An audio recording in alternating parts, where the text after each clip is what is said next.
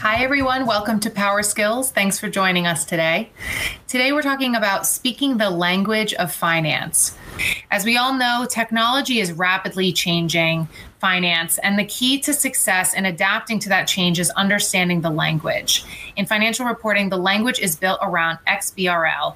Today, we'll be speaking with Campbell Pryde, CEO of XBRL US, about the approaches to preparing XBRL documents and its impact on the future of the financial reporting profession. So, with that, welcome, Campbell. Thanks for joining me. Thanks, Olivia. Thanks for having me. So, I want to kind of set the stage with some basics. Uh, so, first of all, what is a standard? And, and maybe compared to a data standard specifically. All right. So a, standard is is designed as, as a standardized way that everyone can agree um, on how they should interact with each other. And so there's many standards from um, the English language as a standard to um, UPC barcode to railway tracks to containerization containers um, that uh, move freight around. So all, all of these things are standards. Um, and the, the overall idea behind a standard is to make it um, faster to do things, make it cheaper to do things, um, and then make it, it um, any activities you're performing more efficient and more effective. So that, that's the overall goal of a standard. So you can get economies of scale, and everyone is doing things um, in a standardized way rather than crafting something by hand every time. Um, and, and then the same principles apply to a data standard as well. Um, and a data standard um, is, is designed to help improve the creation um, and the reporting of, of data. Um, and it means that you can apply automation to it. So having that having that standard available means that anyone who's built a tool or is building software, if they build that software in compliance with that standard, um, that means that they can have a mark, you know, they're not just doing it for one particular user, there's a whole market out there of people who can use it. So the idea is to be able to drive the cost down of preparing data, being able to manipulate data, and be able to do things with it. Um, so that, that's the, the, the basic goal, and, and, particularly in XBRL being a standard, that's one of the goals that we set out to do when we developed the standard was to, over the long term, make sure that we could um, get a good um, base of people who are providing tools and support for the standard, um, with the long-term goal being able to drive down the costs and make it easier um, for everyone involved in the financial reporting process um, to be able to create data that's useful for wide, the widest range of possible users. Okay. And so, how you mentioned a little bit, but tell me, how does it connect to financial research and analysis? Why is standardized data an important tool when conducting financial research and analysis? Right. So, um, today, um, well, historically, when um, researchers or analysts have, have used data, you know, that data has been communicated to them through the through a 10K or a 10Q, and those documents originally were paper-based documents. Um, so the analysts would have to get those, receive them in the mail, or get them delivered to them, and then they'd have to go through and they'd have to pull all that data out by hand. So that, this kind of goes to the point of automation. I made it very, very a very, very manual process, um, and many of these analysts would pull all this data out and they'd put it into spreadsheets, they'd put it into their own models. Um, um, and then they'd use that data um, and then be able to drive forecasts and expectations for the future based on those. Now, with, with a standard, obviously, many of the, the analysts want to be able to pull that data in, and the, the data aggregators move into that market to basically provide that data to analysts so people could use could use that information. Um, and they were really, you know, for, for many of us, that was really seen as a, you know, a, an asymmetry in the marketplace where there was, you know, that information should be available available to, to, to everyone and a much you shouldn't need an intermediary to take the data from a non-standardized format and put it in a standardized format. And with the data aggregators, you've got different, um, you know, they're performing a service and they'd put that data in their standard. So once you're using a data aggregator standard, you're kind of locked into one. Um, you couldn't switch. So one of the things that we tried to do with XBRL is make it a standard that could be used by everyone. Um, and so then that could be used, an analyst could then hook that up on that data, and then they could bring it into their into their models.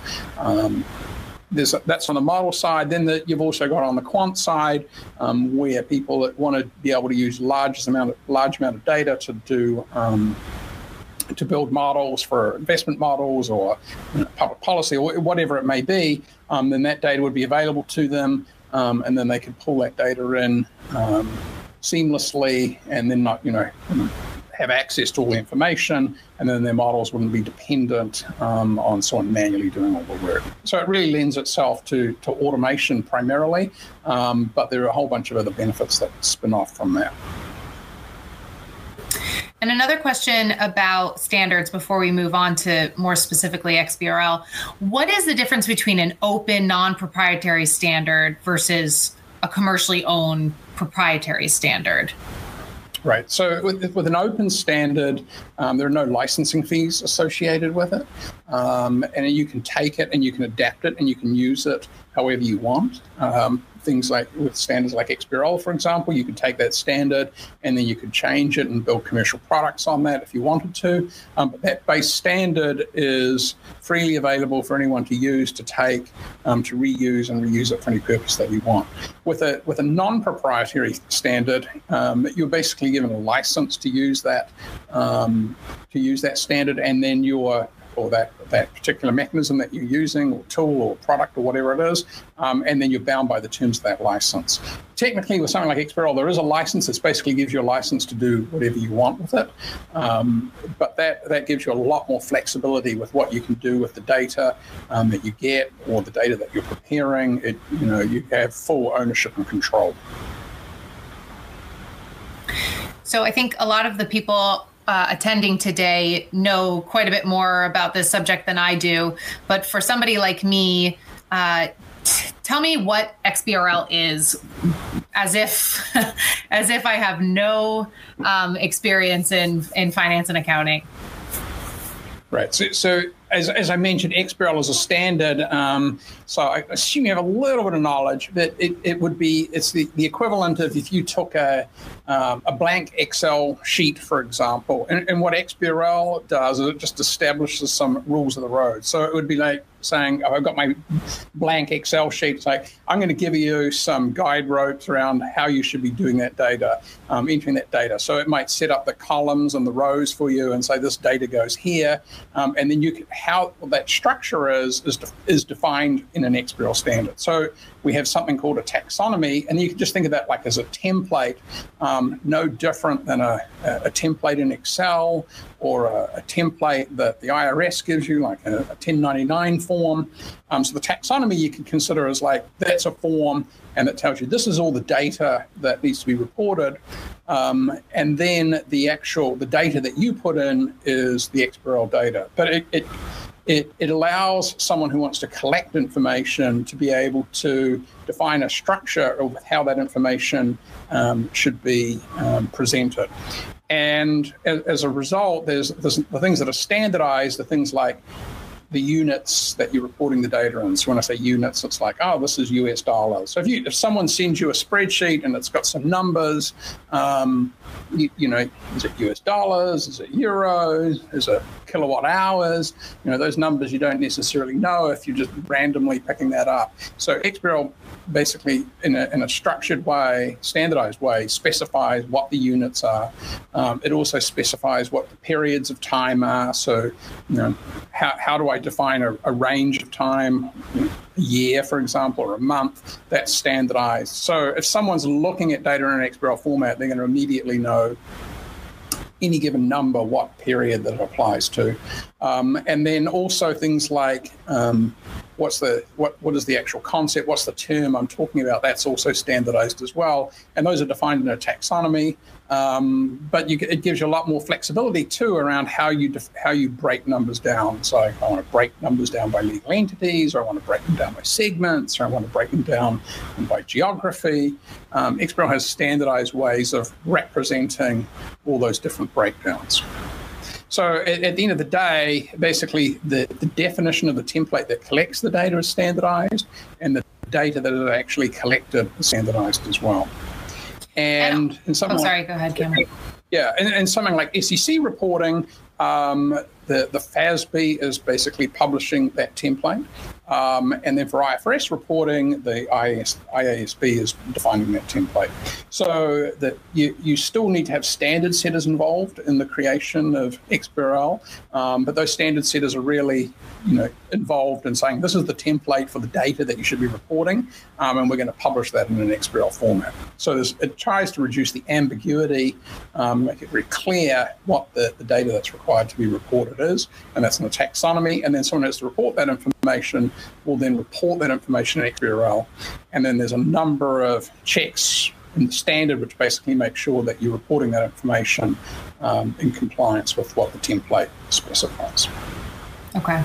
And are there are there any alternatives or competitors to XBRL?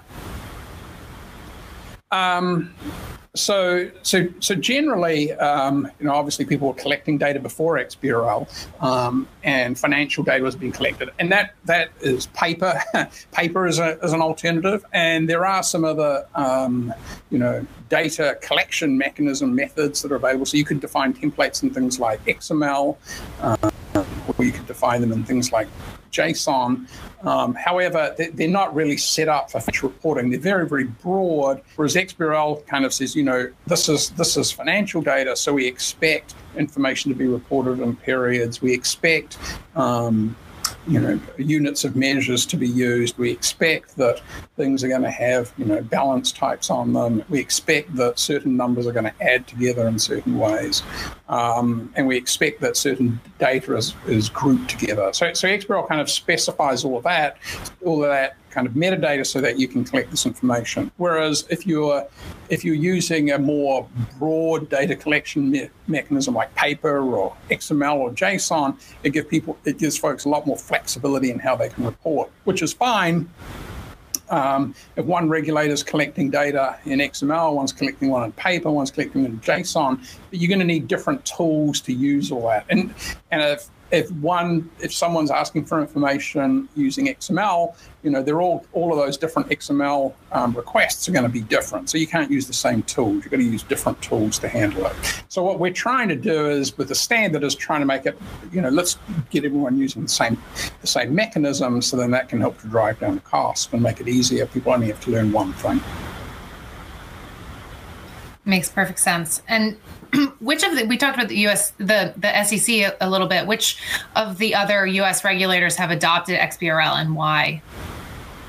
So today, the, the as you mentioned, the SEC has been using XBRL for you know initially in 2008 they started collecting um, financial data like the 10Qs and the 10Ks, um, and the SEC has been expanding that collection, um, which includes also mutual funds um, and and then a number of um, different funds. So that you know, basically the the fund reporting mechanisms that uh, fund reporting has been basically moved pretty much to XBRL, um, and the financial data collection has been used by XBRL from the SEC.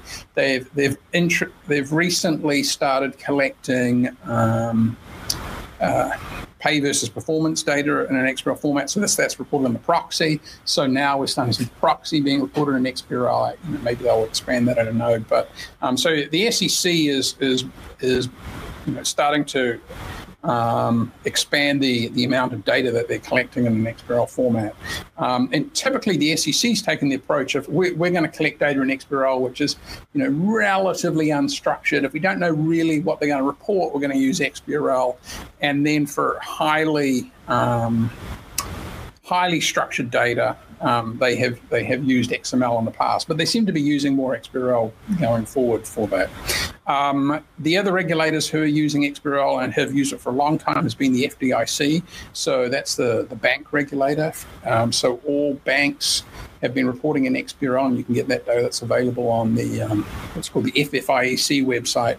Um, so all banks have been reporting in an XBRL format for at least 10 years, and more actually since 2005, I think it is. So you've got the FDIC data there, and then recently. Um, the FERC, which is the FERC, um, which is the Federal Energy Regulatory Commission, started collecting XBRL data as well, and that applies to public utilities. So if you want to, if you want to pull public utility data, that's available in XBRL.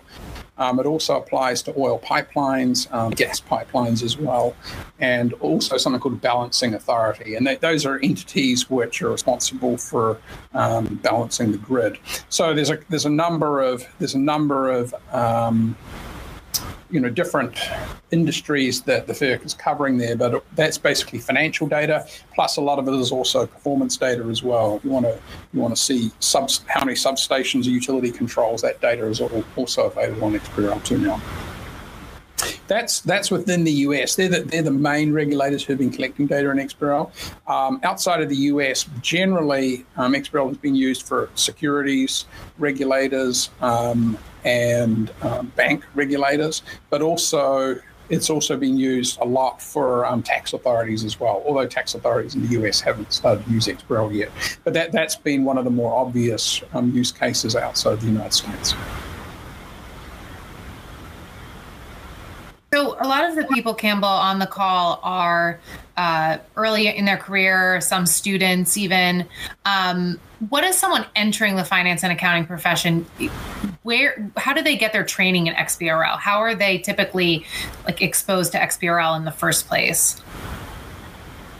So um, a number of a number of universities um, have courses in XBRL, and, and, typically we've seen that in really in the finance space. Um, so finance um, professors have been using XBRL, um, and they've tried to combine that with things like, you know, software development and say like writing Python and stuff like that to be able to pull data from the SEC. So that, that's primarily where the universities have been using it. Um, and then academics have also been using it for research. So typically today, most of the most of the effort in academic is probably going to be more probably students doing masters or doctorates, um, and they're going to be getting exposed to XBRL. In, in mainline courses, some some schools are teaching XBRL uh, as a number of courses. Um, through the you know through that academic pathway. Although not not all schools are, are doing that as part of a you know as a core um, accounting curriculum. So we've been work, we've worked with the AICPA to provide courses as well, so that you can come and you know do a basically a fundamental course um, through the AICPA and XBRL International. We'll talk about what that is in a minute. But XBRL International also offers courses which you can go and sign up for, um, and then XBRL US has a number of different courses we we offer as well that people can use to familiarize themselves with XBRL. And then there's a lot of you know a lot of that stuff is free and uh, and available for folks as well that you can you can read about it. XBRL as a standard has a specification which basically um, is documented and is publicly, as I mentioned earlier, freely available. So you can download that and you can read that. And it has something called a primer, which is basically a document which explains how things work. Um, and so then you can, you know, you, if you want to technical about it, you can read that as well and, and you know, to get a better understanding of how the specification works. Today, there are, last count, I, I think it's probably close to about 500,000 filings with the SEC. Um, so there's lots of examples you can go and look at, um, and lots of information you can also look at. Um, and we also on our website make something, you know, sometimes it's better just to play with the data and use it. We have an Excel plugin that we make available. So you can go, if you use Excel, you can go and, and, and um, install that plugin, and then you can basically, you just have to register with us, but you can register for free, and then you can start pulling data via the API, and you can pull any data from any filings that are made um, with the SEC or made with the FERC, and that data is available. So you can, it's a pretty easy plugin, so you can start to play with the data and, and see how to use it. Um, you can do a lot more complicated stuff if you want, but obviously that's up that's up to you. But uh, you know, probably one of the better ways to try and start to familiarize yourself with it is to, to play with the data. Um, and if you want to see how companies are using it, you can also go and look at their filings with the SEC. They're all freely available. Those are great resources. Thank you, and uh, and good advice. So it sounds like it is being taught in some schools, but maybe not. Uh, at you know maybe more at a higher level do you see that changing in the future yeah i you know we reach out to the academic community and we have a number of members who are um, who are universities, and we work with a lot of universities, and we help them um, in terms of developing coursework for students. So I, I think that's just going to grow over time. I, you know, it because it's relatively new within the accounting profession, a lot of the you know a lot of professors may not be familiar with it, so they don't include it in their course um, in their coursework. So I, I, would imagine that's only going to expand over time as you get um, as you get professors who are exposed to it. You know, it was the norm um, then they would teach, teach that teach that more broadly. Um, and as I mentioned, a lot of a lot of the, the colleges, you know, they tend to really touch on it once you get to the doctorate level because if you're going to be doing accounting research, then you know you have to use really use XBRL data question from the audience, and I just want to again encourage um, everyone to submit their questions. Does the general public have access to XBRL data generally, such as electric utility data, Campbell? Yeah, so that, that data is that data is publicly available. If you wanted to go and see that, you can download that from um, you can download that from the FERC website. They basically make all of those filings available, um, and that will include both the quarterly filings and the, the yearly filings. So they are available. And most of these filings, no, all the FERC filings, and now generally all the SEC filings are available in a format called inline XBRL. So it's kind of it's human readable. It's not like a bunch of um, angle brackets. So you'll you, you'll see it. It'll just look like a regular HTML document. Um, and then you can you can in the case of the SEC filings, you can basically um, they have a viewer, so you can view that data. Um, for the FERC filings, there's a viewer you can install in your in a browser, and then you can look at it. And then that that gives you the ability to be able to to roll over the numbers, see what they are, um, but then be able to extract all that data if you want into a into a spreadsheet or some other data analysis tool. There, there, are a number of tools that are available that you can use to basically um, basically just extract the information, and that's what predominantly we do. We we extract all the data once it's filed with the SEC, and we make it available in the database. And that's why I mentioned you can get it through the API. But there are a number of open source tools available as well, which you can use to pull the data out. Now that obviously requires a little bit more work, and you have to do a little bit of, you know, you probably have to spend a couple of days to learn how to do that. But um, that that is that are additional thing you can do as well. So, question that I have is is who is really responsible for XBRL at an organization, like within the finance team, typically? Um, so, in in, in a in a corporation that's filing, it would cover, them. So, like if you're a company who is filing with the SEC, then that's usually going to be the, the controller's office. Um, whoever was responsible for preparing the filings um, historically in a paper based filing has ended up taking on that XBRL role. Um, there are a number of different software that is available that many people use, and they, they differ from um, you know, disclosure management systems that report XBRL. So, so a lot of that can a lot of the XBRL ishness is hidden from you. So you just basically go in and um, prepare your financials as you normally would. Um, and then basically they'll, they'll have um, the tools that will help facilitate creating those filings. Um, a number of companies say, you know, they've always outsourced the creation of their financial statements, so they still make that available. You know, they have their um, their publishers or their filing agents do that for them, and a lot of them will do the XBRL filings for them. Um, in the case, there's, you know, as you well know, many public companies are very, very small. Um, so a lot, a lot of public companies have revenues of less than five million dollars. So there are also a number of filing agents who who just specialize in doing those filings. Um, so they basically give them the paper-based filing and they'll put it into an, an XBRL format for you. You just, you know, maybe there's one one accountant in the in the in the organisation. So there's a variety of different ways that that it can be handled, um, and it really is a function of the organisation. Another question from the audience. For the XBRL add in, I was wondering if you might be able to elaborate a bit. Would it work only in a certain version of Excel? Like Excel 6, 365, for instance?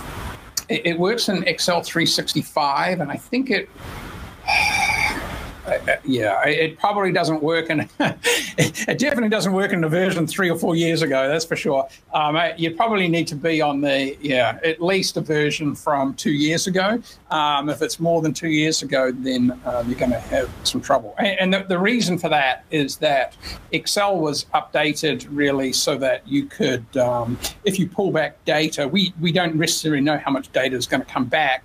Um, so, for example, if you ask for give me all the reports from Apple Um, it's not like you can go and dedicate 20 lines to it. There may be 200 Apple reports in XBRL at this, at this point. So Excel basically was updated so that you could do queries and then it would populate many cells. And when that feature was enabled, that really made it a lot easier to be able, to pull XBRL data back into an Excel format.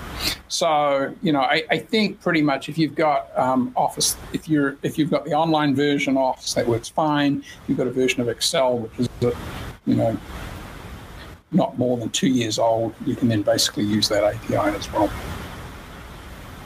So we, we've gotten uh, a couple questions here wanting to know a little bit about what exactly XBRL is. So tell us what it, what does it stand for, and maybe I know it's hard because you can't share your screen, but is there a way that we could kind of give an example to to people who are watching?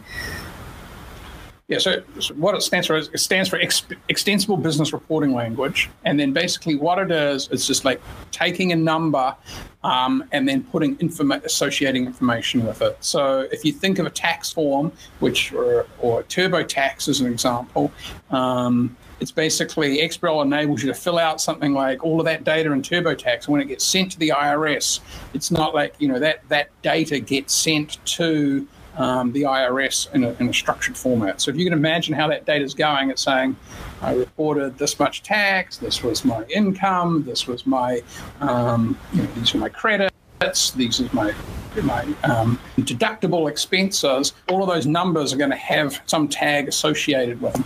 And that's what XBRL does. It just says, hey, this number represents my total income. This number represents my deductions. This number represents my solar tax credits. And this number represents, you know, the, the amount of payments I've made. And so XBRL basically says, hey, I'm just going to do that in a standardized way.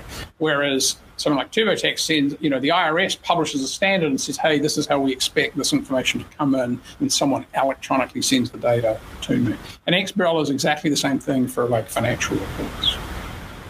Okay, thank you. I think that was helpful. And um, when we talk about like unalterable data, right? Sometimes we think we might some of us might think about blockchain.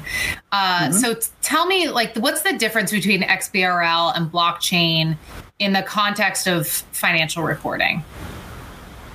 Right. So um, block, blockchain is is really you know is you think of it as a different aspects. But if you think that, about the blockchain itself, it's really a database of all the data, um, and it's got controls on it so that only uh, you can see who's making changes to the blockchain, and people can write to that database, and that, that's very controlled.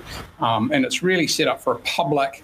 Um, you know you don't trust anyone in a public environment you can use a blockchain to be able to have many people writing to a database and you know everyone kind of usually has a consensus model so everyone agrees yep that's okay and then you get the central store of data which everyone agrees on typically um, the data that's reported on a blockchain particularly with things like Bitcoin, is you, you know, there's only really one piece of info, or a couple of pieces of information. What's the transaction value, or what's your balance? So there's only really there's limited information that's relevant is being stored there. Um, but obviously there's lots of participants. Whereas XBRL is is really you know that when that data is prepared, you know, there's lots of data elements. You know, it would be very difficult to store, for example, XBRL data on a blockchain because it's just so voluminous.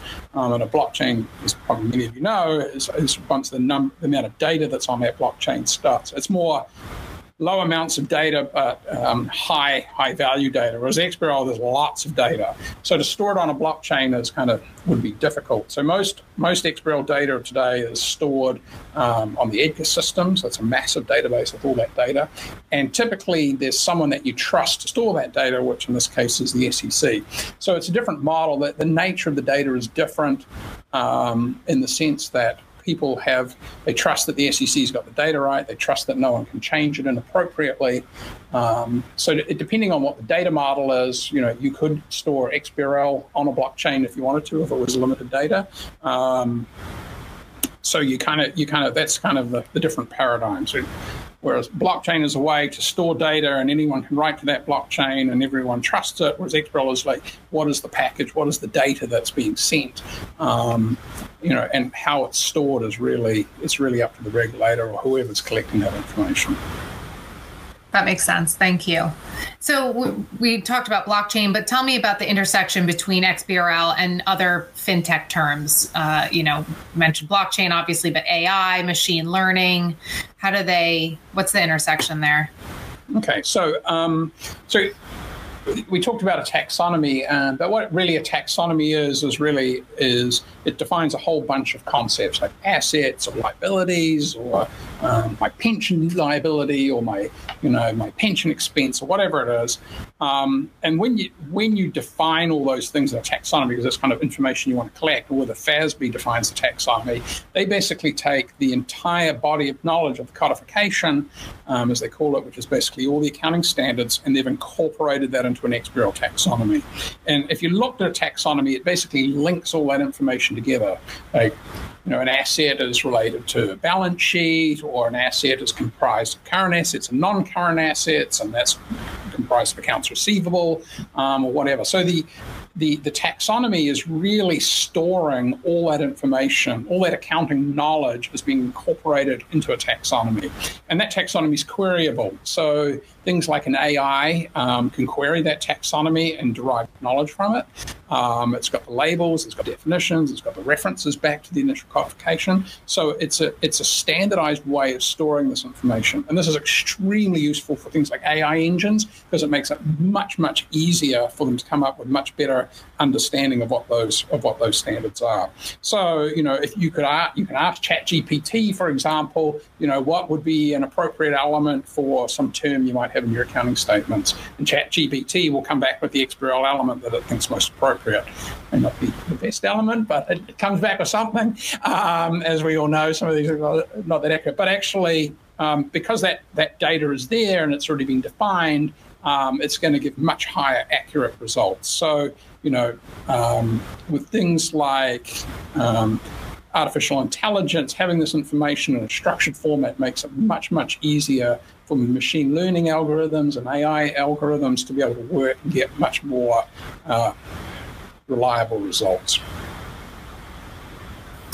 A question from the audience. I think that you had said that FDIC adopted XBRL in 2005. If I want to use any data submitted to the FDIC slash SEC prior to 2005, do you know if there's any effort to convert those data to be XBRL format? Interesting question. Um, I'm not aware of I'm not aware of anything, but uh, you'd you'd have to contact the FDIC to, to find out about that. Um, I, am just not that familiar with the, the FDIC program to be able to answer that. Um, so yeah, I, I'm I, I'm not sure. Question: if, you ex- get, if you want to get the data since 2005, you can you can definitely get that just by going to the FFIEC website. Um, they have a taxonomy as well um, then you can down, download all that data. And they make that data available in different formats as well. Could XBRL be used by private companies, and if so, how? Yeah, so, so we, we do have an initiative for um, private companies to report um, insurance data for surety. For this is for construction contracts. Um, so this this is an initiative we have um, with the insurance industry. So if I'm a construction company and I want to bond a, uh, a construction project, I'm going to do basically that means get insurance for a construction project. Um, you need to provide a bunch of information to the insurance company, including financial data. So a number of these insurance companies are looking to collect this data in an XBRL format as well, particularly information about all the projects that you currently have um, currently have in progress and what is the current cost of those and what's the revenue. Um, they want to know that, um, and they also want to know your financials. So the insurance industry has um, has already started down that path because it makes it much much easier for them. They don't have to you know hand load all that data in, and then they it makes it quicker and easier for them to provide insurance, particularly when there's a financial guarantee component um, to one of those contracts. In, in a number of other areas, not in the US yet, but in a number of other com- parts around the world, things like real estate valuations are being put into an XBRL format. This is in Denmark. So basically, um, that they, then they, they really wanted that data to be in a structured format so you could do comps um, for commercial property comparison. So you could see, you know, um, it just makes them that so much easier because then people can just have that data that can be available. You don't have to, you know, go around and find all these different comps and house sale prices um, commercial property um, sale prices from around um, in that market. So they, they try and make that, that data publicly available so that everyone has access to that information. So there are a number of other uses that it can be used for outside of the regulatory framework. Um, and then one of the other things we were trying to get is to get more contracts being put in an XBRL format that you could read those contracts in an automated way as well. But that's kind of that a lot of that kind of initiative has been more pursued outside of the US at this point. So it's a great segue to uh, the next question I was going to ask you, which is just how is XBRL expanding? Um, one thing that I I have learned is that uh, there's no legislation. That means that state and local governments need to adopt the standard. Is that right? And and maybe some other examples on on how how it's it's changing and expanding. So yeah, so there, there was a there was a law that was recently passed in November. Uh, November, December, uh, called the FDTA, which is the Financial Data Transparency Act, and that requires the use of standardized standards um, across major financial regulators in the US, which includes like, the SEC, um, the FDIC, um, the C- uh, Consumer Finance Protection Bureau, um, and also um, the MSRB, which basically collects municipal security data. So one of, you know, obviously, um, if you look at the investment market, um, equity information is available in an XBRL format, and this would basically mean that data for financial statements in a, in a a form called the ACFR, um, would be available in an XBRL format. So this is like your municipal securities or debt, you know, and this really applies to any um, government entity which is issuing uh, public debt. So the um, so New York City, the city of Chicago, um, any any municipal security like a water board um, or a a school district or any any basically any government entity or a state which is basically issuing bonds which are going to be um, made available to the public. So they that that information there is an expectation that's going to be standardized in a machine readable non-proprietary format um, and so obviously you know as, as i mentioned earlier there's not that much there's no real alternatives at the moment for financial reporting standards other than XBRL. So I think the you know it does not specifically say it has to be XBRL in the in the legislation, but there is you know if you wanted to do that, there's no other standard that you can really use today unless you went and recreated the wheel and invented a new one. So it seems likely that that that that standard would be using XBRL. Um, we've done a lot of work to create a, a taxonomy, which uh, an ACFR taxonomy, which is the um, which is the annual comprehensive financial report, which basically, you know, basically lists out the, equivalent of the balance sheet or the income statement for a public entity, um, and then basically that information um, is usually filed with on the what's called the EMMA system, which is if you're familiar with Edgar, it's the it's the the, the public um, the, the, the public equivalent um, for, for, for government um, for their financial statements. So that's all on the EMMA system. So EMMA today has typically been um, financial statement information is filed in a PDF format. So, you know, one of the requirements of the FDTA that they would be moved to a machine readable format. Another question from the audience uh, looking someone looking for a little bit more clarification. So uh, she wrote, so it's software that is used to, to produce reports, uh, but XBRL isn't a software, right? It's a it's a framework. Is that is that the right uh, terminology to use? Yeah, it's a way of specifying how the data should be structured. So different software can can use that. So if anyone can come and write software, and they can sell that software, and then it can use that standard. Um, so so it, it's it's not software per se, but it is used by software, and that's where people get confused because they think, oh, this is X, you know, it's XBRL software. Um, well, you, you need software to be able to handle it because all the data is machine readable, and basically the software is the thing that um, that reads the data. So you need software to be able to use XBRL. Um, but at the same time, the standard is just saying, hey, this is this is how the data will be structured when you come to use it. So humans can read that, um, obviously, but you know, obviously to make use of it, you need, you need software to be able to manipulate it. And, and most of the software falls into the following categories. So you have software which helps you create XBRL um, documents, which you could think of that as like a TurboTax. That TurboTax basically allows you to take data and put it in a format that the IRS understands. So there's software for XBRL which does that, um, and there's a number of there's a number of data. There's a number of software vendors who provide software that allow you to create XBRL software. Um, and then there's tools which are like utilities, which allow you to take XBRL taxonomies and be able to read them, um, or tools that allow you to be able to take XBRL data and extract that and put it into another format, or to put it into into a model, or to put it into some kind of other software that you may have. If you wanted to, if you wanted to build a trading algorithm that just basically took information, it could read it from the XBRL format, take that data in the XBRL format, read it, unambiguously understand it, and then be able to make you know make trades on it. Someone may want to take that data and, and use Excel basically as a software that can manipulate XBRL Um, so all of these is software that's just really interacting with data that it's in an XBRL format. And, and the advantage that has is that if someone just said, "Oh, we're not going to use XBRL," you know, I'm just going to make up my own set of tags, then you're going to have to go and find a software vendor who's going to have to go and support your standard, and that's really really hard. And no one's going to do it. And then the only person going to be writing software is going to be you, and that's going to cost you thousands of times what it would have otherwise.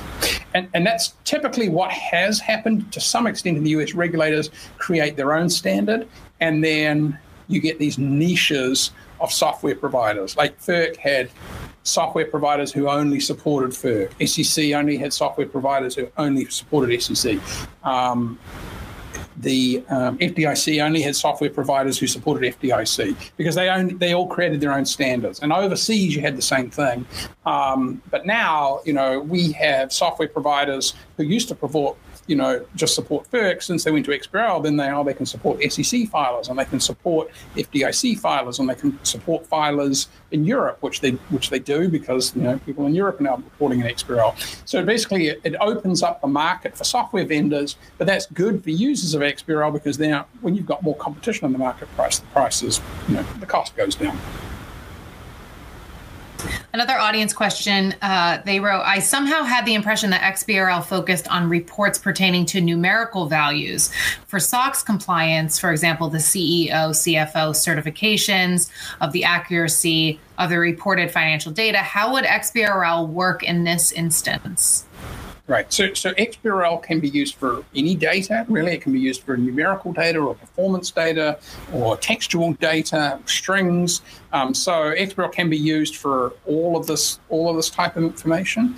Um, it, it, really depends on the, the whoever's you know whoever's trying to collect that information, how detailed they want to define their, their taxonomy. And then there's a lot of information which is I, I would put into the category of flags, right? You know, um, and the in, in particular, the FASB has added a lot of these, which is like, I have adopted this policy proposal, and they could, and then they could put a flag, true or false, or um, I'm I'm using this method of accounting, or I'm depreciating things on a what's you know straight line basis or whatever. So um, as long as that's defined in the taxonomy, then that can be that can be picked up and that can be clear. Um, so if there's things like SOX compliance and what, what's happening um, in general, where you've got kind of more unstructured type stuff, um, you, you can broadly categorize those into different types of information, and that's that's typically um, what's been done is to take like a big text document and break it up into different sections which represent different areas, and, and that's proved extremely useful for um, text reading software. So at least it knows where to go and look, um, and it knows that this type of information is the type of information it needs. So, so that's helped with AI learning models um, and, um, as well, because then they can basically they can get much better and more accurate results. so you, you said it can be used for information beyond just numerical data. And another question from the audience: Does XBRL need to adapt to new ESG disclosures, or is it agnostic? Does that make sense? Yeah, that makes sense. So basically, you need a taxonomy, which basically defines the data you want to collect um, for ESG data. And in fact, there are, think there's four ESG taxonomies at this point. Um, there was GRI taxonomy was done many years ago, um, but that standard, you know, hasn't, you know, has been adopted to some extent. Um, but some of the new proposed ESG standards, particularly in Europe, there's something called um, EFRAG, um, and that they've built a taxonomy, an XBRL taxonomy for reporting ESG disclosures. Um, IASB has is also coming up with standards relative to ESG, and that, that information's already been published as an XBRL taxonomy. Um, so you can go and look at that as well. Um, eh, they have picked up a taxonomy from some a group called the SASB, which is the State Sustainability Accounting Standards Board, and they had produced a taxonomy a couple of years ago, and that, that's formed the basis um, for the IFRS taxonomy. So they're kind of being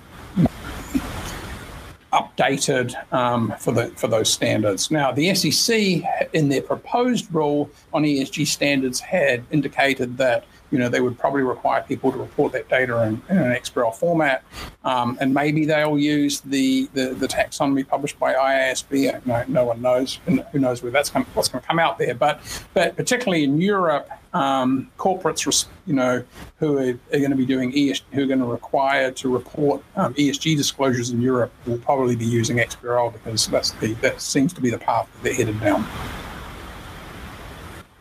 So for someone early in their career, which as I mentioned, a lot of a lot of the folks on the call are, uh, how familiar with XBRL are they expected to be? So I know obviously it depends on kind of their career goals and and where they're going to end up in, in finance, but what are the expectations right now and how is that going to change in the future? I you know, I, all I can say on that is knowing how this works and being able to use it would make you incredibly more effective um, in your job um, and what you're doing. Um, what people's expectation is is is obviously dependent on where you are. But I, I, I, think you know if you if you know how to use this, you know how to use XBRL, know what it's about, and how to um, create you know, not even create XBRL, but be able to use it, it can certainly make your life significantly easier um, and certainly give you a lot more um, insights. And, and, you know, for me personally, I, I, use this data all the time for investing. Um, it's a great way to to find um, data um, and to, to analyze companies. So, I, you know, even if your job, I would recommend using it. I, I personally do, but um, I, I, think it can give you, uh, it, it, means you can learn, um, you can do, you can be a lot more effective and efficient in a lot of the things you're doing. Um, be it for understanding US GAAP, for example, you know, you can query, you know, the tax. Being able to go and look at the US GAAP taxonomy is much, much easier um, through a taxonomy viewer than going and reading through all the standards. You can kind of get a much better idea of what's required to be reported.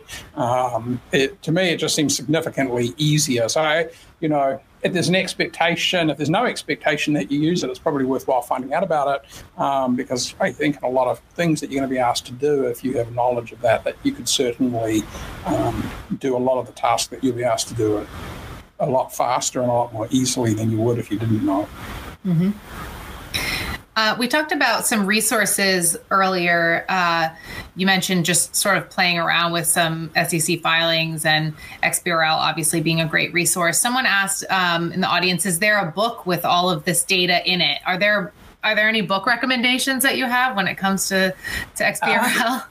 Uh, I don't have any, I, I, don't really have any book. I don't have any. no, I don't have any book. I, there's a number of books that have been written over the years on XBRL, so I'm sure that you know, and I from what I've heard, they're all they're all they're all fine. Um, you know, I, I, I, think the best way to, to really find out about it is to just to go and um, start playing with the data. That that's probably the best way to learn, and then just work it out. A lot of it that way. Um, and then, we, as I mentioned, XBRL International um, we're XBRL US, XBRL International. We're a jurisdiction of XBRL International. XBRL International is responsible for publishing the XBRL specification, and they have a lot of material on their website um, in terms of what the specification is and how it works. Uh, we also have a lot of material on our website as well, so that's probably you know a, a good place to look. But I, I would try and find some of these primers um, you know, it's like drinking from a fire hose to some extent, but um, having a just downloading the API and playing with the data is probably one of the best ways to, to do that. And then just then just get familiar with it, and then you can, you know, then questions will start coming out from doing that. Another audience question. I use the software of SAS, and could you comment on whether SAS is compatible with XBRL? Thanks. Uh, so with SAS, you just need to be able to get the data into a, uh, and many of these things like R as well is into, just into a framework or into a CSV format. So, um, you know, uh, I'm not sure if SAS has an XBRL module, but um, you can, you know, you, you can pull the data from the SEC, and there is software that you can use, um, like Arelle is an open source software you can use to convert that data. Um, you could use our API, you can pull that data back. The SEC has an API on their website which allows you to, to pull that data back. And then once you get that data from an API, then obviously you can load that straight into SAS as well. Another question What is the US website? So it's xbrl.us, right? US. Great. Okay. And XBRL International is xbrl.org. So, a question that I have was there pushback to XBRL when it was sort of first introduced? What were the concerns, if any, around it? Uh, the, in the within the U.S., um, there were concerns with the SEC. There are a lot of there were a lot of concerns around this, you know, in terms of what was going to be the cost of doing this. What was the cost for all these companies to absorb this data? Um, there was concerns that no one ever looks at this data. Um, I don't know if that was true. Um, yeah, I, my, most of the concerns, as I recall, were around um, it's not possible to do this. A lot of there were a lot of people who didn't who believed the data itself was, you know, um, so unstructured that you couldn't put it into a standardized format, um, and so that XBRL wouldn't work. And there was a lot of pushback at the start. Um, then cost. Um, now, I, I, think most people, it's generally accepted, you know, in terms of doing it. There's, there's there is a constant um, jump back, well, who's using the data, who's using the data. Um, I know we get millions of requests for data from against our API. So, you know, predominantly the people we've seen using it are um, investors and individuals, policy people wanting to queries the data. Um, so you get a broad range of users, academics, um, so there's, there's, there's a broad range of you know tax people using it because they want to see what tax strategies people are using. You know the investment banks use it a lot because they want to look at pension funds, how people are investing their pensions.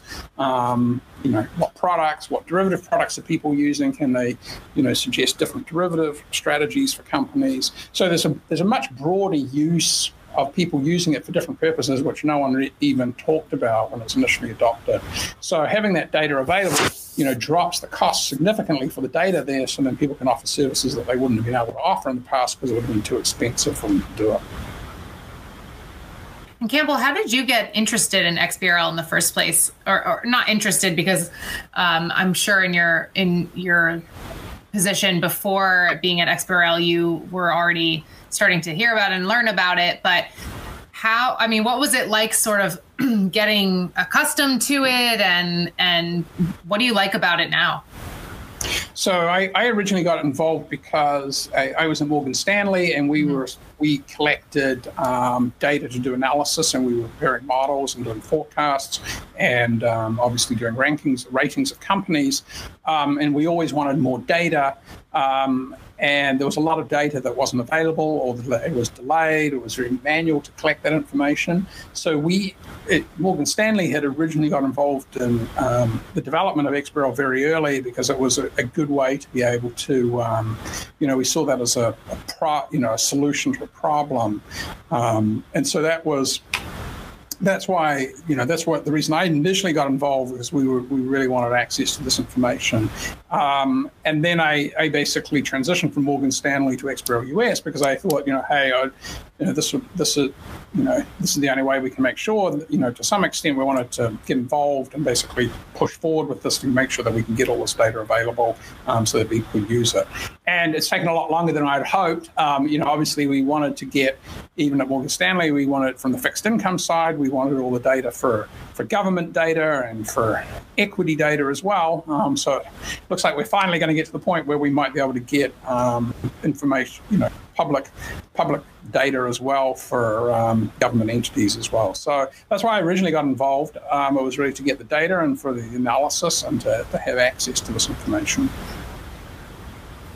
And the last question that I have for you is just as far as you know for the, maybe students who are on the call um, are there careers in xbrl outside of you know for instance being at xbrl us or being at xbrl international um, are, are people able to make xbrl their entire career? It might be a, a silly question but curious well I, I, I that would be like saying is that I, I, suppose be the equivalent of saying, is it possible to make a career out of knowing Excel? I, mm. I, I see it more as a tool that it's a something you should be aware of and be knowledgeable about, um, so because it's going to it's going to certainly help. Um, and you know obviously as you know having a knowledge of data and how to under, understand data and to be able to draw conclusions and make decisions um, having you know just having knowledge of what xbrl is is, is certainly going to be beneficial um, so that you know how to get this data. And obviously one of the things that you know is happening is more and more data is being put into a structured format um, and being used by, you know, and being made available uh, in a more broader fashion. So I, I, think just generally having, act, you know, the ability to, to, get data, to query data, to be able to manipulate information, be able to get that information in a way which you can make useful decisions from is just just, just generally a very useful skill set. And and if and if you don't, then it's going to certainly put you at a disadvantage compared to those people who do. It's definitely seems like a, a big leg up. Uh, yeah. So I congratulate everybody who who joined for, with us today to listen. Um, Campbell, any thoughts before uh, we end our discussion? Any final final thoughts? No, well, thank you. Thank you for giving me the opportunity to speak to everyone today. And if anyone has any questions, um, please feel free to reach out to us. We can certainly get you more details. And if you want to learn more, um, we're certainly, you know, want to, we're not for profit. Anything we can do to, to help. And if there's things that are confusing or you, you, you think could be explained better, we certainly want to hear um, about that. Um, and if you want to get involved, we have a number of working groups. I mean, if you're a student, um, you know, let us know uh, where you're from if you want to know more, because then maybe you're a university, there may be academics who are already at your institution who are um, already following XBRL. We can certainly put you in touch with them as well. Thank you so much, Campbell. Thank you for your time today. And thank you, everyone, for your great questions. We really, really appreciate it.